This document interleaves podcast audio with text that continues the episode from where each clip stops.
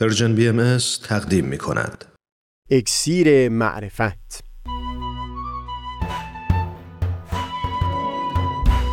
مروری بر مضامین کتاب ایقان این گفتار تار و پود زندگی تلخ کامی پیامبر الهی. از تا حمامه ازلی در شور و تغنیست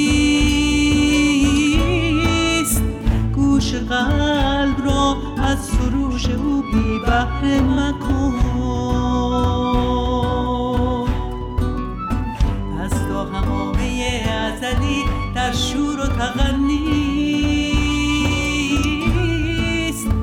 گوش قلب را از سروش او بی بهره مکن.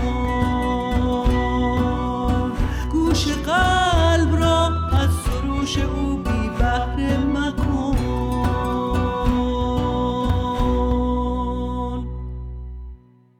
دوستان سئیل کمالی هستم. پیشتر بیان کردیم که بینشی از کتاب ایقان که عبارت از تفکیک و تمیزی بین مقامهای مختلف ظهور الهی هست.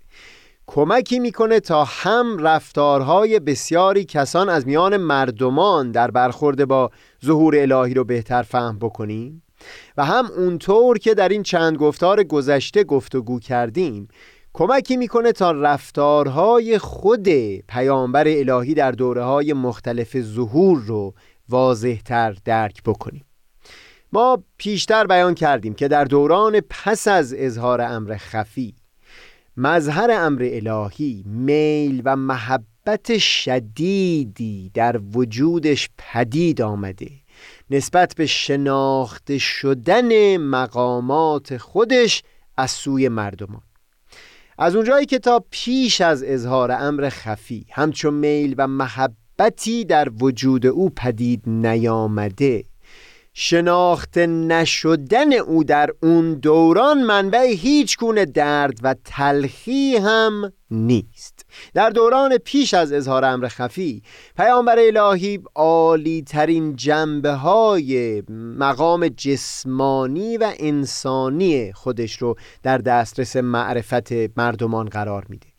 به عنوان مثال حضرت باب در دوران اقامت در بوشهر فضیلتها و سجایای نیکوی اخلاقی رو در همون نحوه معامله و تجارت با سایر تاجران ظاهر می کرد یا مهر و شفقتی که بروز می‌داد در نحوهی که با همسر و مادر خودش رفتار می کرد و تعبیرهایی مانند جان شیرین من که در نامه های خود خطاب به همسرشون استفاده می بردند همین در خصوص فتانت و درایت و حکمت حضرت بهاءالله در همون دوران پیش از اظهار امر خفی نمودار بود. و این جنبه ها هم بر ساگرین پوشیده نبود. یعنی به لحاظ قوای جسمانی و انسانی در همون دوران پیش از اظهار امر خفی هم شناخته شده بودند. به عنوان مثال زمانی که حضرت طاهره در قزوین در حصر خانگی به سر می بردن با مدیریت و درایت حضرت بهاءالله بود که ترتیب آزادی ایشون به نحو بسیار پیچیده‌ای فراهم شد. و یا بعدها در احتفال بدشت. باز همین توانایی ها در ایشون بود که سبب می‌شد اون حضرت نقش برجسته‌ای داشته باشند برای نزدیکتر کردن اون احتفال به نتایج و اهدافی که قرار بود از تشکیل اون حاصل بشه. مقصودم این هست بدون اینکه به هیچ وجه مقاماتی از ظهور ایشون بر افراد حاضر در اون احتفال آشکار شده باشه.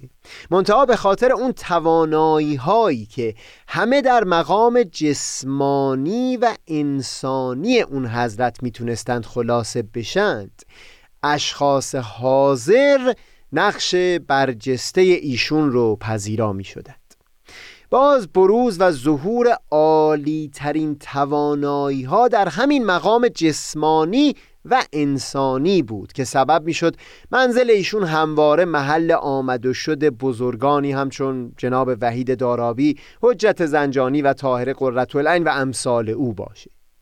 اینکه در این دوران نسبتا طولانی به عنوان مثال دوران 36 ساله برای حضرت بهاءالله تصویری که از ایشون در ذهنها حک شده. فرد توانمند و شایسته و لایقی هست که دارای عالی ترین توانایی ها در مرحله جسمانی و انسانی هست. این همونطور که بیان کردیم در دوران قبل از اظهار امر خفی سبب تلخی و درد در دل اون حضرت نمی بود چرا که اساسا در این دوران به هیچ وجه میلی و محبتی در وجود ایشون پدید نیامده بود. برای اینکه جنبه های دیگر وجود ایشون شناخته بشه.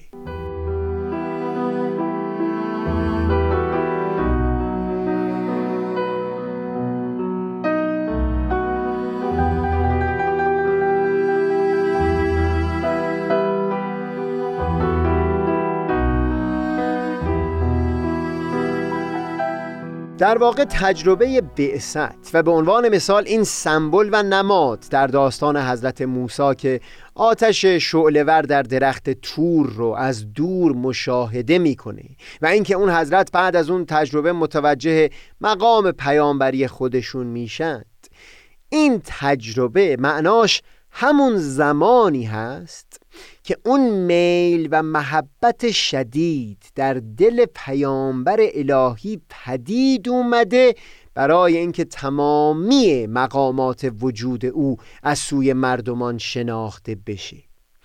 بعد از اون هست که کم کم افراد به مقامات شخصی که در تمام طول این دوران هم بازدارای همون مقامات بوده واقف و هوشیار میشن. اون درد و تلخی در دل پیامبر الهی نسبت به اینکه مقام حقیقیش ناشناخته مونده که ما یک دوبار ازش سخنی به میون آوردیم در این چند گفتار گذشته این مربوط هست به همین دوران بعد از اظهار امر خفی یا تجربه بعثت. قبل از تجربه بعثت همونطور که پیشتر در همین گفتار بیان کردم میل و محبت محبتی در دل پیامبر الهی نیست و اراده ای نیست برای اینکه مقاماتی بجز همون جنبه جسمانی و انسانی در او از سوی سایر مردمان شناخته بشه.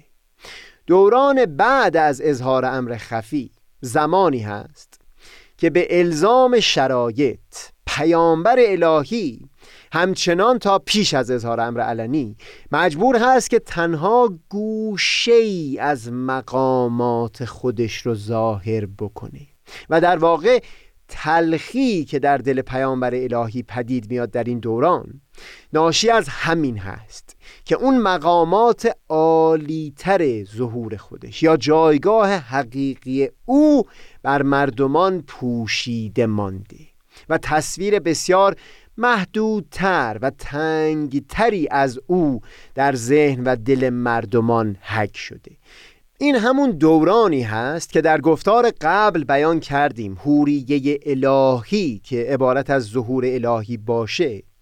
مجبور شده لباسی خشن بر تن بکنه تا اون مقام حقیقی او از نظر عموم مردمان پنهان بمونه.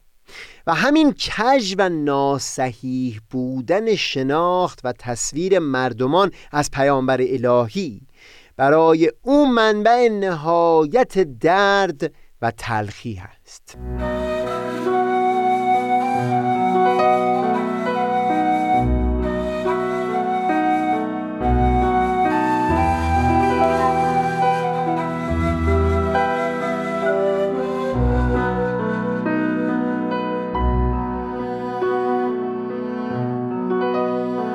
من در یک دو گفتار بعد با تفصیل بیشتری سعی می کنم این مسئله رو در همین زندگی روزمره خود آدمیان توضیح و تفصیلی بدم تا بهتر بتونیم احساسی که در دل پیامبر الهی پدید اومده رو لمس بکنیم. اما فعلا تا پیش از اون توضیح تفصیلی همینقدر بیان بکنم که همه ما آدم ها یکی از بزرگترین دردهایی که در زندگی تجربه می کنیم همون زمانی هست که احساس می کنیم اون تصویری که از ما در ذهن دیگری یا دیگران پدید اومده. اون چیزی نیست که با واقعیت وجود ما مطابق باشه. این در بسیاری متون فلسفی مورد بحث بوده که آدمیان یک تصویری دارند که این همون تصویر واقعی اون فرد یا به تعبیر یکی از اندیشمندان اون من واقعی هست که پروردگار عالمیان ما را اونطور می‌شناسه. یک من دوم هست که اون تصویری هست که من از خودم در ذهنم دارم و میپندارم که اونطور هستم. حالا اینکه این تصویر چقدر با اون تصویر من واقعی مطابق باشه این خودش قرار هست هدف زندگی من باشه. یعنی بنا هست من بکوشم تا حقیقت وجود خودم رو بشناسم. بدانم که قوه ها و استعدادهای من چه ها هستند. بدانم که چقدر این استعدادها رو شکوفا کردم و اینکه در کدام گوشه ها هنوز جای بسیاری برای کار و تلاش باقی مونده. یک من سومی هم هست و اون تصویری هست که مردمان از من دارند و میپندارند که من چه جور کسی هستم. فهرست این منها بسیار بلندتر از اینی است که بیان کردم اما در اینجا این مورد صحبت من نیست. فقط تأکیدم اینه که ما زمانی که حس بکنیم اون تصویری که دیگران از ما در ذهنشون ترسیم کردند بسیار بسیار متفاوت هست با تصویری که ما از خودمون داریم و اینکه حس بکنیم تصویر بسیار معوج و واژگونه و کژی از ما در ذهنشون حک کردند. این برای ما منبع نهایت درجه درد میشه. یک گشت و گذار بسیار سریع در چند رسانه اجتماعی. کافیه که بر ما ثابت بشه چه حجمی از گلایه ها و ناله و شکایت افراد مربوط هست به همین فاصله بین شناختی که یک فرد از خودش داره با تصویری که در ذهن مردمان از او ترسیم شده.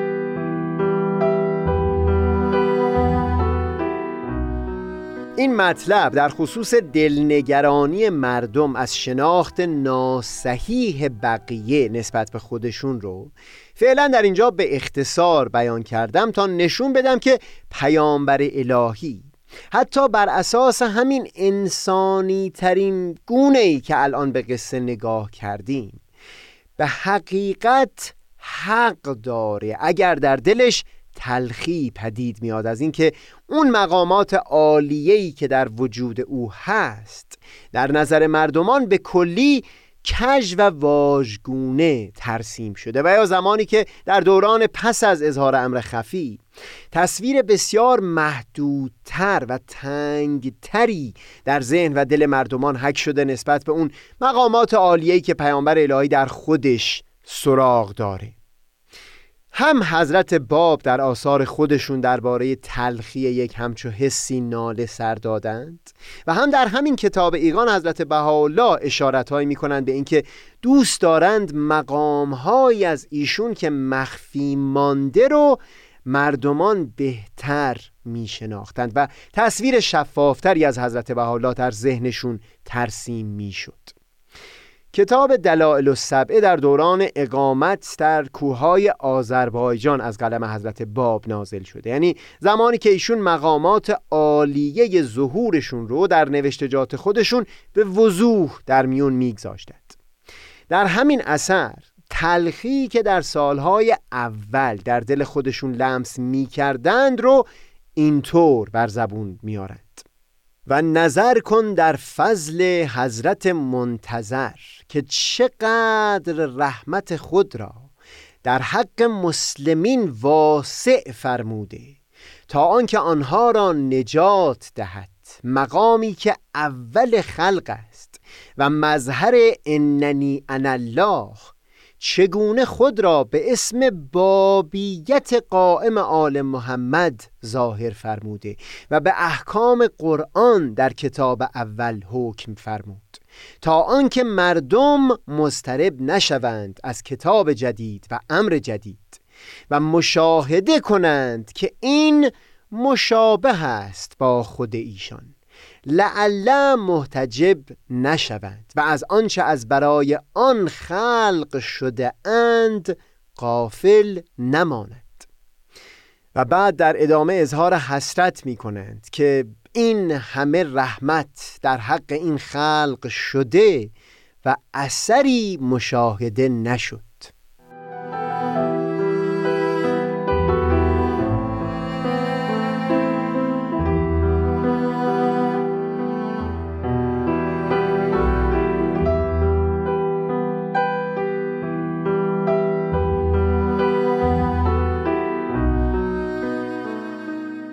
باز در جای دیگری از همون کتاب دلائل السبعه حضرت باب بیان می کنند که این سزاوار نیست و از این ناله سر میدند که مقام بزرگی که پیامبر الهی در این ظهور هست و دلیل او همین وجود او و آیات او هست. خودش را مجبور دیده که به خاطر ضعف مردمان استدلال بکنه به احادیث و روایاتی که از قبل در حق او بر زبان اولیای الهی جاری شده.